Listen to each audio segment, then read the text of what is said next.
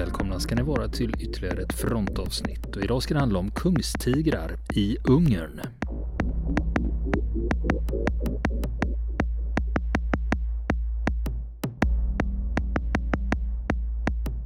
Ja du Niklas, Rickard von Rosen del 5.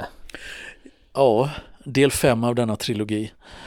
Ja, det, det, det, är ju så att flera, flera lyssnare har hört av sig och ja. vill ha besked. Liksom. När ja. är ni klara med det här? För vi, jag vill lyssna i ett svep.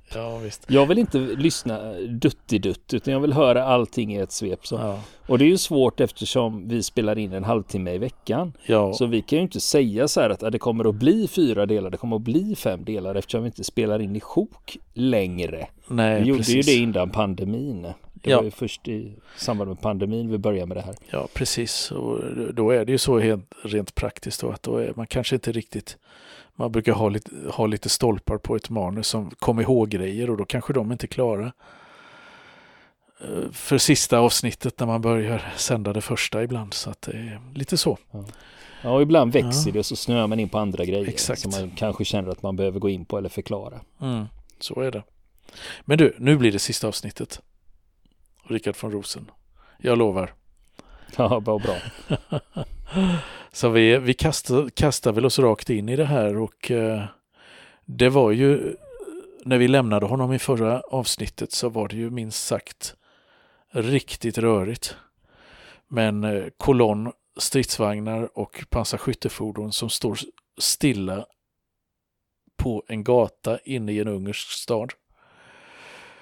Och kommer ingen vart. Och eh, det är lite si och så i mörkret där med var fienden finns. Man har inte lyckats rensa alla hus utefter gatan så att de blir ju beskjutna titt som tätt. Och eh, till råga på allt så har, eh, har eh, gryningen infunnit sig. Så det blir ju allt ljusare. Och eh, de står där de står. Och när gryningen kom så kunde von Rosen tydligt se den här korsningen 50 meter framför dem då. Eh, där eh, som de helt enkelt inte vågade rulla fram till för att de visste inte vad som väntade där uppe. Om de skulle råka in i ett ännu värre bakhåll än, eh, än dittills då. Och när det blev ljus då, då var det ju det här den här situationen som de befann sig och platsen de befann sig definitivt inte så optimalt. Alltså det här, var, det här var ingen plats man ville vara på. När det var dagsljus i en stadsmiljö, ryssar överallt. Och så fort han stack upp huvudet ur tornluckan så kom det en kula farande farligt nära. Och plötsligt då så ser han en man komma ut ur ett av husen och lugnt gå mot kolonnen. Och han trodde att det här var en civilperson, så han vinkade åt honom att eh, komma närmare. Men då kastar mannen plötsligt en handgranat som han hållit dold. Och innan von Rosen han skjuta så hade mannen försvunnit ett, in i ett annat av husen. Efter detta så utsattes pansargrenadjärerna längre bak i kolonnen för automateld bakifrån och tvingas evakuera de hus som de redan hade rensat. Och det visade sig då att en rysk styrka de har tagit sig runt kolonnen på andra sidogator då och på bakgårdar. Så nu är de avskurna och situationen är väldigt rörig. Och mitt i det här så kommer det en ny order från majoren och regementschefen. Anfall igen. Och han kunde bara skaka på huvudet åt det här då att alltså var helt galna där borta i staben, tänkte han och begärde att orden skulle repeteras. Inte bara en gång utan två gånger. Han insåg att det här var, det var galenskap att fortsätta framåt. Och det skulle även innebära krigsrätt att avbryta anfallet i strid med order. Så hur sjutton skulle han göra nu? Och man kan ju lätt föreställa sig hur han eh, rev sig i huvudet. eh, där i tornet på Kungstigen. Men så kom han på en lösning. Och det gick till på följande sätt. Han beordrade sina tre kungstigrar, vagncheferna, att varva sina motorer så häftigt som möjligt så att det blev riktigt mycket oväsen. Och sen öppnade han eld, kommenderade eld med alla eldrör, både kanoner och kulsprutor, så att stridslarmet och oväsendet skulle höras ända bort till majorens stridsledningsplats utanför stan. Och när han hade gjort detta så rapporterade han att de hade anfallit men att de inte hade lyckats ta sig fram och ta sig igenom korsningen. Och under tiden så ökar de ryska attackerna mot, eh, mot kolonnen. Det kommer nålstick överallt ifrån. Från eh, fönster och portar och eh, gränder eh, så skjuts det och kastas granater mot dem. Och eh, även molotovcocktails och buntladdningar flyger mot eh, fordonen. Han skymtar då alltså de ryska eh, grupper då av soldater som stretar sig fram mot dem. Och en av vagncheferna rapporterar sedan över radion då att han har ett skadat larvband. Det har inte gått av, men det är skadat. Så nu är goda råd dyra. Alltså för Gud nåde dem om de får ett brott på larvband på en av vagnarna i den här miljön. Men de står kvar ytterligare några timmar på den här gatan. Och då och då så lyckas han ta sig ut till eh, infanteristerna för att prata med dem, de som fortfarande lyckas hålla sina ställningar i i eh, de omgivande husen och ruinerna. För utan dem så hade de varit helt oskyddade. Då skulle det inte funnits något skydd för stridsvagnarna. Och han hade, efter ett av de här besöken då hos infanteriet, så hade han precis hunnit tillbaka till sin vagn när ryssarna anföll. För att ryska grupper då av infanterister hade arbetat sig fram sakta men säkert både till höger och vänster om kolonnen. Och plötsligt så öser de en storm av bly över pansargrenadjärerna i deras eh, pansarskyttefordon då, som inte har något tak på. Eh, och de är tvungna att göra avsittning igen och eh, positioneras eller ta betäckning i byggnaderna och under det här så drabbas de av väldigt stora förluster. Så det är stupade och sårade överallt. Och man noterar att ryska eh, stormgrupper har även tagit sig fram på sidogatorna. Och för att hejda dem så låter han föra fram några vagnar som är utrustade med automatkanoner eller kulsprutor för att bestryka dem. Och till slut då, efter en lång, lång tid, och nu är det ju fullt dagsljus då, så kommer orden att de får dra sig ur. Då är klockan 14 på eftermiddagen och de har försvarat den här gatstumpen som de är på, eller gatan, i, i ungefär 12 timmar. Och han skyddar reträtten då med kungstigrarna, de är ju längst fram i kolonnen då. Eh, men man, man backar ur med fordonen då. Eh, trots att ryssarna hade skurit av deras reträttväg. De måste ju, de måste ju tillbaka samma väg de kom. Så man backar långsamt ut och skjuter mot, med allt man har mot allt som rör sig. Och med detta då så var anfallet över. Och han konstaterar i sina memoarer då när han skriver om detta att det här var enda gången som vi inte lyckades verkställa vårt uppdrag. Till slut så kommer de ut ur stan då utan att ha förlorat några fordon. Man har förlorat en hel del infanterister och man har förlorat en del pansargrenadjärer från, från pansarskyttefordonen. Men alla fordon är med, även stridsvagnen som hade det skadade larvbandet. Då.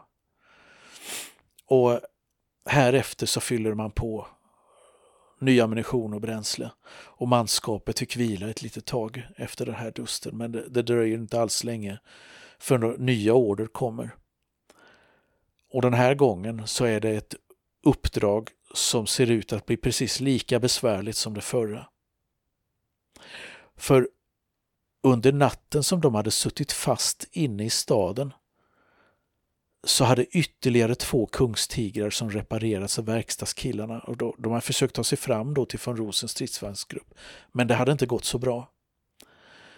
Eh, och första pansardivisionen, de hade under tiden hittat en väg som fungerade för bandfordon. Man hade ju fått gå rakt genom terrängen då, som du kommer ihåg tidigare då, för att eh, ta sig runt till den sida av staden där pansardivisionen eller infanteridivisionen befann sig som de skulle lyda under då. Och efter att eh, de här stridsvagnarna hade vadat över en eh, å eller en bäck så hade den ena av de här båda kungstigrarna kört fast på en lerig väg.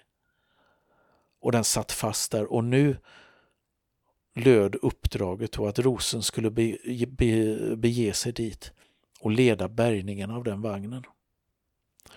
Och samtidigt som detta så skulle han leda resten av stridsgruppen tillbaka till utgångspunkten för anfallet, alltså den staden där de hade varit vid först då, som heter Jöngiuspata, där de, som de hade utgått ifrån då, när man skulle återerövra eh, Eh, den andra staden Jöngius.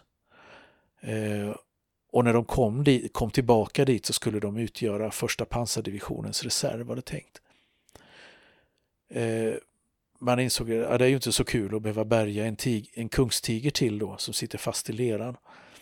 Men så kom det ännu mer dåliga nyheter då för det visade sig att en av hans löjtnanter hade kraschat med en Kettenkrad och befann sig numera på ett fältsjukhus.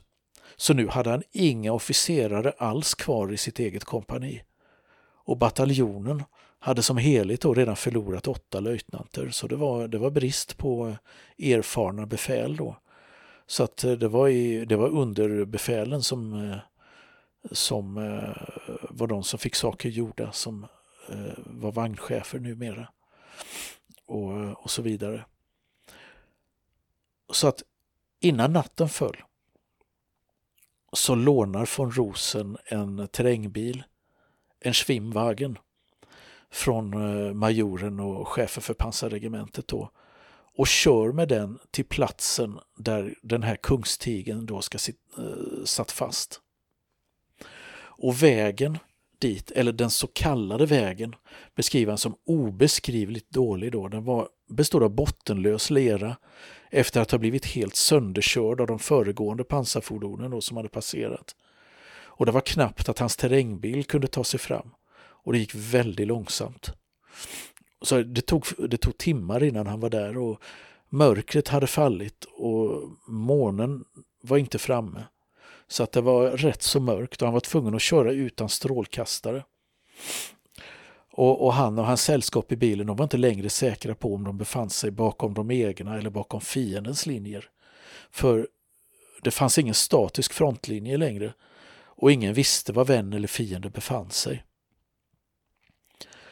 Och då och då, ja, då var de tvungna att stanna och stänga av motorn för att kunna lyssna efter stridsvagnsbuller eller andra motorljud för att försöka orientera sig efter detta. Och de var hela tiden på helspänn och beredda på att vad som helst kunde hända. De, de kunde ju köra rakt in i en fiendestyrka. Eh, men till slut så kom de i alla fall fram till den här kungstigen. Där besättningen då i mörkret höll, fortfarande slet och svettades med att försöka bärga eller få loss vagnen på egen hand då, men det var ju nästan omöjligt.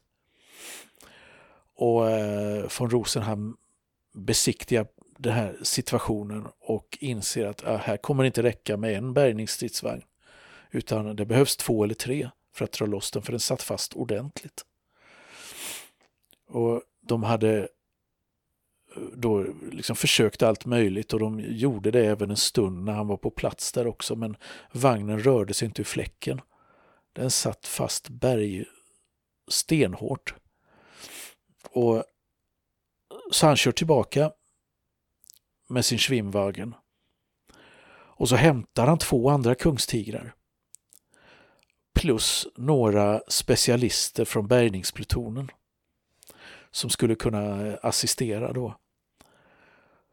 Och på vägen tillbaka för att göra det då så rekognoserar han en bättre väg till den här platsen då än den han hade kört dit. Och eh, han lyckades hitta en som var hyfsat framkomlig då men återigen så var det brant ut för vinkullarnas sluttningar och lika brant uppför igen och de vadade genom små vattendrag och rullade genom byar som de egna trupperna för länge sedan hade övergivit. För att eh,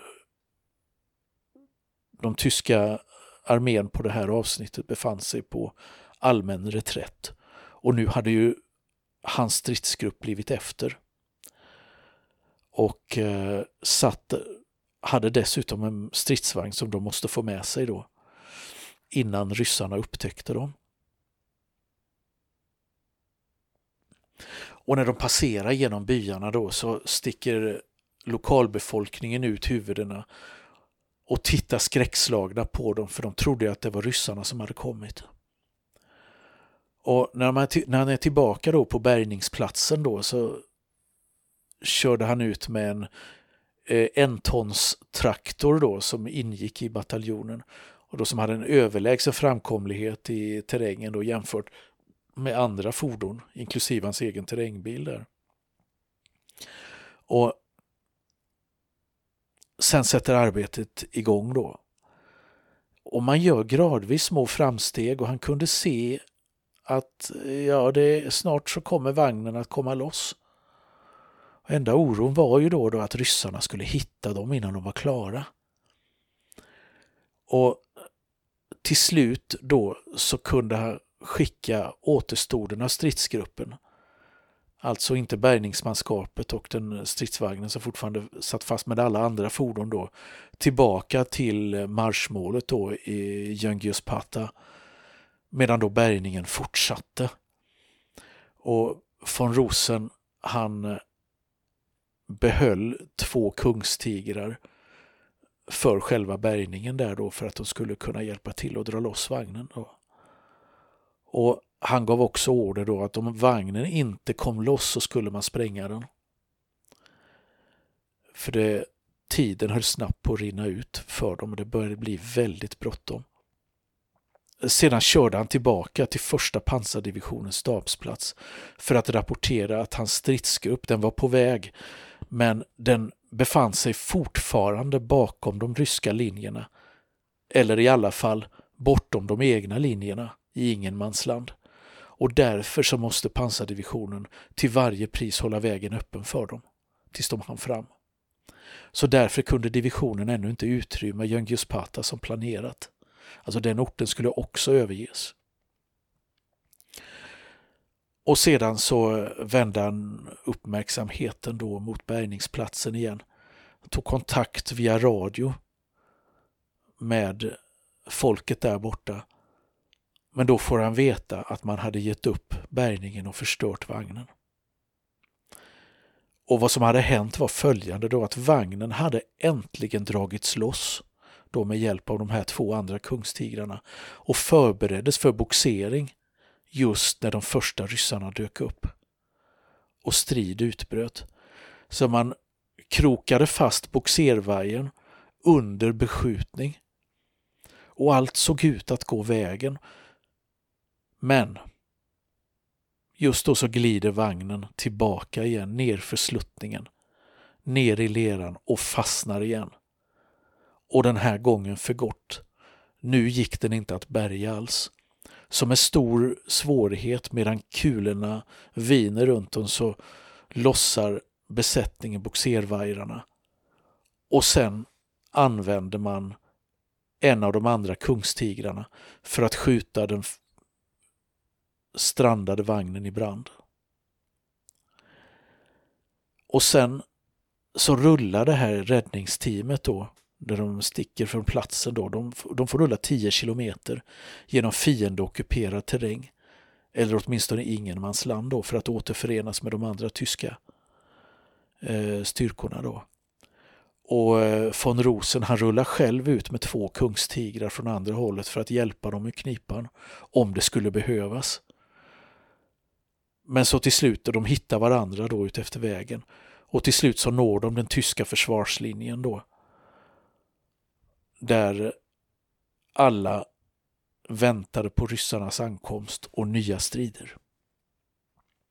Och under tiden då så gick eh, hans stridsgrupp i vilo, vila i staden då och han återfick ytterligare några vagnar från verkstadsgruppen eh, som de hade reparerat. Och nu hade stridsgruppen alltså, var den uppe i tio stridsvagnar. Och därmed så lämnar vi berättelsen om Rickard von Rosen som han själv då har lämnat i sina memoarer Panzer Ace som man kan köpa på olika nätbokhandlar idag. Då. Den, den finns i engelsk upplaga. Den är väldigt tjock.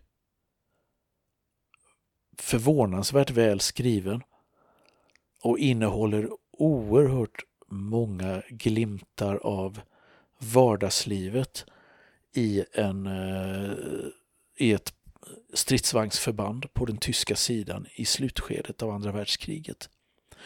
Och det här som vi har berättat om nu då, eh, som är baserat på hans memoarer, det är ju inte de stora höjdpunkterna, de spektakulära grejerna, utan mer alltså småstridernas vardag med allt elände som man har, hade att dras med då i ett stridsvagnsförband med, eh, med tunga stridsvagnar. Med världskrigets alltså största bjässar till stridsvagnar. Och, eh, eh så att det säger ju ganska mycket eh, egentligen och eh, på, på sätt och vis det är precis lika intressant som att höra en skildring av eh, i första persons perspektiv från slaget vid Kursk eller något liknande. Att det här ger ju mycket liksom eh, vardagsdramatiken och inblickar i hur, hur slitsamt och problematiskt det var att hantera de här kolosserna. Och ja, hur gick det för von Rosen själv då sen efter det här där vi lämnar honom? Ja, det är ju det jag ja, vill veta. Ja, jo, han, han, han, överlevde ju helt uppenbart för att kunna skriva sina memoarer. Så långt kan vi ju liksom redan outa. Eh, och ett par veckor efter det här, alltså vid den här tiden så hade Budapest ännu inte blivit omringat, men, men eh, östfronten hade ju pressats tillbaka och var alldeles nära i grannskapet av den ungerska huvudstaden. Och bara ett par veckor nu efter att vi lämnar honom i hans berättelse här så blir, så blir von Rosen sårad. Han får en kula genom högerarmen när han öppnade tornluckan i en strid för att kunna se bättre. Och, men det var, skadan var ändå inte så allvarlig att han behövde lämna förbandet då utan han eh, vistades på trossen och han lämnade, överlämnade befälet till till en annan och eh, uppehöll sig för för han räknade med att eh, tillfriskna väldigt snart igen. Och han ville liksom inte, inte överge, överge den här styrkan som han hade så att säga växt ihop med och där hans, eh, hans manskap eh, litade på honom fullständigt och där man liksom hade en fungerande, fungerande enhet så att säga. Så att när han hade tillfrisknat så återgick han till posten som kompanichef. Han var alltså inte längre stridsgruppschef då, utan det hade man, stridsgruppen hade avvecklats och man hade gått tillbaka till bataljonsorganisationen igen då som den såg ut. Och eh, det sker efter årsskiftet, alltså då är det i början av 1945. Och han fortsätter delta då i de hårda försvarsstriderna i, eh, i Ungern då med bataljonen som i början av februari döps om från tunga 503 pansarbataljonen till pansarbataljon Feldherrnhalle. Eh, och det var ju ett namn som härrör från den nazistiska mytologin. Det var, det var Feldherrnhalle är ett monument i München. Och det var där som ölkällarkuppen stoppades av eh, utkommenderad polis eller militär 1923. tyskarna hade sent under kriget då massa, eh, ja, på massa namn på sina förband då som var relativt nyuppställda som skulle vara väldigt patriotiska eller hämtade från mytologi på olika sätt. Och Fältherrnhalle var en hel pansarkår med, samma, med, med namnet, det namnet då. Och de integrerades i den då med kungstigrarna då. Och de var inte så nöjda över det här, påstår han i alla fall efteråt.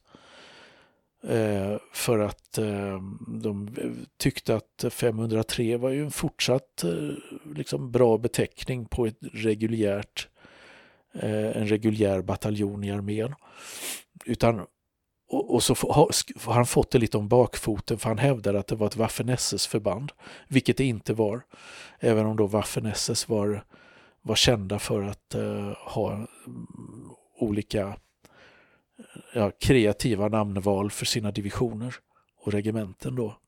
Så det är väl det som gjort att han eh, har eh, ja, blandat ihop det lite grann. Utan det här var en eh, pansarkår i den reguljära armén. Men de hade gärna behållit sitt gamla namn, påstår han då. Men han stannar inte så länge med den här eh, pansarkåren. Utan redan i slutet av februari 1945 så så blir han träffad av splitter från en artillerigranat i vänstra armbågen.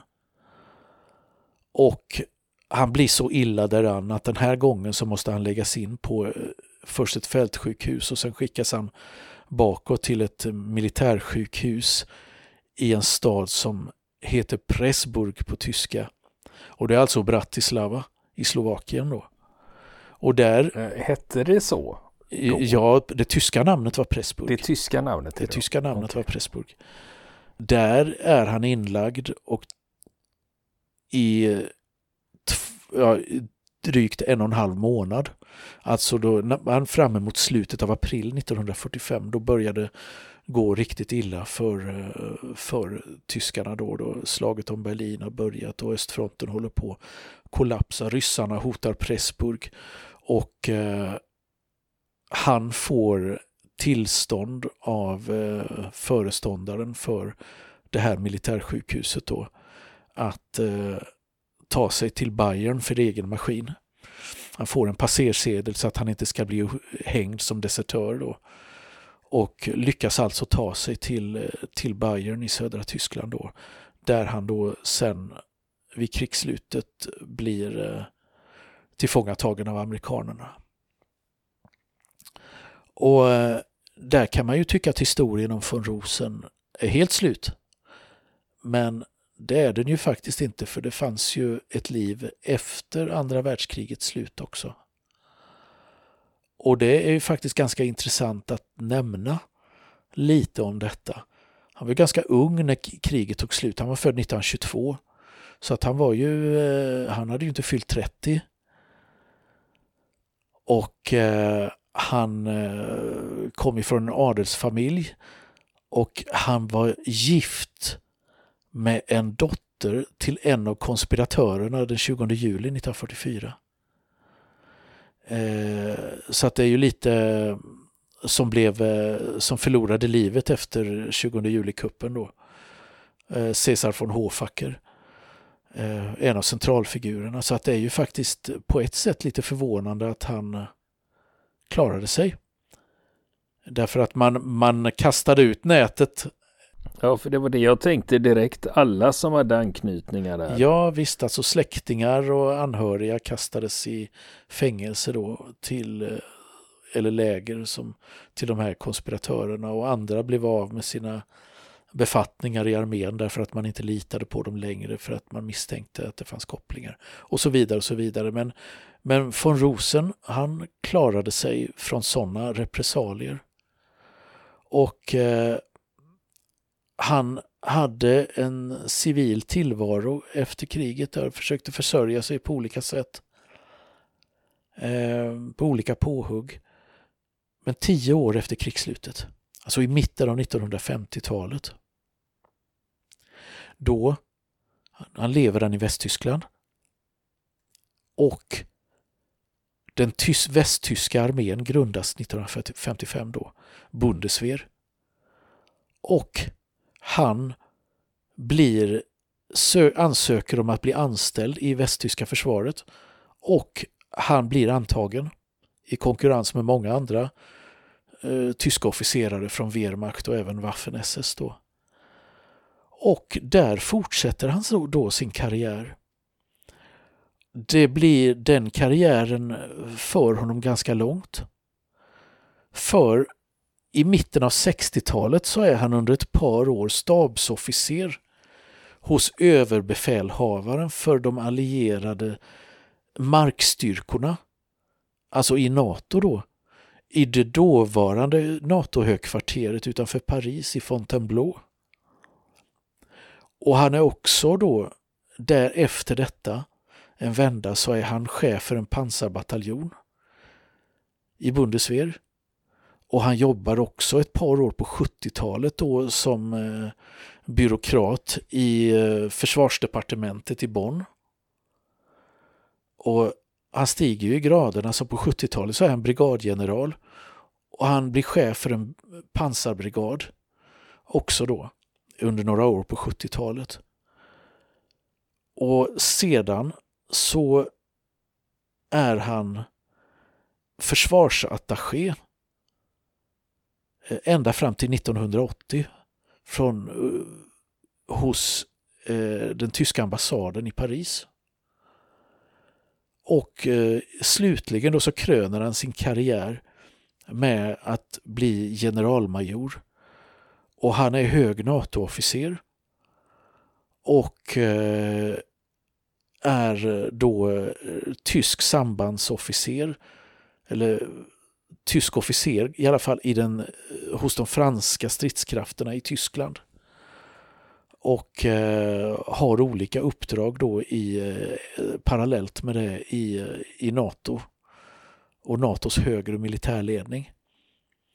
Och eh, 1982 till slut då så går han i pension. Den här tiden i pension ägnar han då till stor del att skriva sin enormt tjocka bok om sina upplevelser på öst och västfronten under andra världskriget. Då. Och det är en bok alltså som innehåller då i den tyska upplagan nästan 500 tidigare opublicerade bilder. Och mycket text. Så att boken är över 900 sidor. Eh, I tysk version då, originalversion. Ehm, och sen då eh, tog det ju ytterligare ett tag då innan den översattes till, till engelska då han avled så sent som 2015 i Bayern då och då var han en bra bit över 90 år gammal. Var han. Så han fick ju ett långt liv. Och det, för de som föredrar då att läsa på, på tyska så, eh, så, heter, så heter boken Erinnerungen an die Tigerabteilung 503 Alltså minnen av eh, Tigerbataljon 503. Och sen har den då eh, omarbetats då och till als Panzeroffizier in Ost und West. Stridsvagnsofficer på öst och västfronten. Sen så som sagt, då, den så finns det ju på, på engelska också för eh, jag antar att fler behärskar engelska än, äh, än tyska och där kan man hitta mycket, mycket mer än vad vi har tagit upp i de här avsnitten. Och det, det är en bok vi kan, verkligen kan rekommendera. Mm. För eh, jag har ju mm. sett omslaget på den här boken och där mm. säger de att det är både från östfronten ända till Normandie. Ja, eh, just det. För, för att... Jajamän. Det känns som det för att attrahera eh, läsare. Exakt, exakt. Precis, men den är ju mycket bredare än så då. Den, är, den omfattar ju ganska, ja, tiden ända från eh, andra världskrigets höjdpunkt kan man säga ända till, ända till slutet då. Mm. Men det, en fråga, just när man satte upp västtyska armén där, eh, gjorde man, eh, jag menar du berättade man hade folk både från Wehrmacht och Waffen-SS. Och hur skedde det liksom någon kontroll eller liksom hur mycket nazist hade man varit tvungen att vara liksom för att inte få vara med? ja, det, det förekom ganska hård kontroll där. Eh, faktiskt, det var i alla fall när det gällde just den ideologiska belastningen, de ville man inte ha. Som sagt, för det här skulle ju vara en ny, en ny armé i ett demokratiskt land och, och så vidare. Så att eh, där eh, sållade man bort de allra mest ideologiska, vilket innebar att det var extremt få från Waffen-SS som blev eh, återanställda efter kriget då, eller som blev anställda då i Bundeswehr. Eh, och det var inga högre officerare då utan de var, Du får rätta mig om jag har fel, men jag tror att det fanns någon enstaka kapten i Waffen-SS som var, som var liksom den, den med högst rang eh, från det hållet. Och eh, så resten kom ju från Wehrmacht då av de eh, officerare som hade, hade tjänstgjort under andra världskriget. Och, så att det var ju några generaler eh, och eh, många från eh, många överstar och ännu fler från lägre, de lägre nivåerna där då som, som fick anställning då och de granskades ganska hårt. Man försökte så att säga sålla fram dem som ansågs vara politiskt acceptabla i det nya samhället då. Vilket innebar i klartext, de fick inte ha stuckit ut för mycket. De fick inte vara för förknippade med eh, Tredje riket och nazismen. Och eh, därför så, eh, så att det blev till exempel en general som heter Hans Speidel var en av de främsta Eh, Eh, han hade varit Rommels stabschef i Normandie 1944. Hade tillhört eh, motståndsrörelsen mot Hitler. Men eh, överlevt trots att han hade blivit arresterad av Gestapo. Han var ju, det, det gjorde honom politiskt gångbar som, som en av de högsta generalerna i den tyska, tyska, i det tyska, västtyska försvaret. Då. Och det var ju likadant inom flyget och flottan också då. Var det ju att man, eh, man eh, tog flera, några kom direkt från Sibirien, från de eh, sovjetiska fånglägren där 55 och gick in i, i Bundeswehr. Ehm, Friedrich Hosbach var en annan general, han hade varit Hitlers arméadjutant före kriget. Men hade, var ingen beundrare av Hitler och Hitler var ingen beundrare av sina av, av den här Hosbach då och försökte sätta käppar i hjulet för hans karriär i den tyska armén under andra världskriget och gav honom till slut sparken då. Eh, så att eh, det var ofta personer som hade haft ett horn i sidan på, eh, på den politiska regimen i Tyskland eller som inte hade gjort så mycket väsen av sig. Att man kunde klaga på dem då, de, alltså som inte hade haft för hög, hög nazistisk profil. Sen har det ju i efterhand visat sig att eh, det, det är ju inte svart och vitt.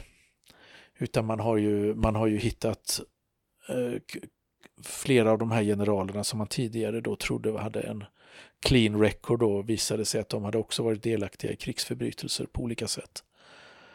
Och så vidare. Det var bara det att man inte hade hittat de dokumenten eller att de inte fanns till hands när man rekryterade dem på 50-talet till en till Bundeswehr. För att eh, mycket av de militära arkiven de, de var fortfarande i främmande händer. Så en stor del befann sig i USA på 50-talet och hade inte återlämnats till Västtyskland. Så att, ja, mycket så var det. Så att eh, det var eh, man försökte göra alltså ett, kan man säga, ett, ett bryta av mot det förflutna då med många av de gamla preussiska militaristiska traditionerna och så vidare. Och man började använda amerikanska hjälmar för att komma bort från de tyska eh, hjälmarna som de såg ut från eh, under andra världskriget. Och, och man använde uniformer då som eh, också påminner ganska mycket om de amerikanska då för att eh, de inte skulle eh, ja, för att rent visuellt visa att det här är en ny armé, den här har inte traditioner från den gamla. Eh, medan man i Östtyskland då gjorde tvärtom. Där behöll man eh, uniformer som påminde väldigt mycket om den, de tyska arméuniformerna och hjälmar som, som eh, i viss mån påminde om, om de tyska hjälmarna under andra världskriget och som eh, som eh, ska ha funnits då så att säga faktiskt hade, hade designats i Hitlertyskland men inte tagits i bruk utan eh, och det var de ritningarna eller den designen man sedan använde efter kriget i östtyska armén. Till exempel. Så att eh, mycket sånt då som var lite paradoxalt olika på de olika sidorna av, av järnridån under kalla kriget i det delade Tyskland då som sagt, men om man återgår då till, till den här boken så att det, jag måste säga att det här är en av de bättre skildringarna jag har läst just för att den är så detaljerad med vardagsskildringar. Eh, skildrar rutinerna ute på förbandet och den, den skildrar de vardagsproblem som man hade att lösa som, som chef i, i en sån här bataljon. Ehm, och det tycker jag att den gör den extra värdefull som, som källa. Och spännande läsning också. Vill ni komma i kontakt med oss så kan ni göra det via vår Facebook-sida som heter Fronten. Det är inga problem för er att leta er fram där. Eller också så mejlar ni på vår mejladress och det är frontenpodcast.gmail.com.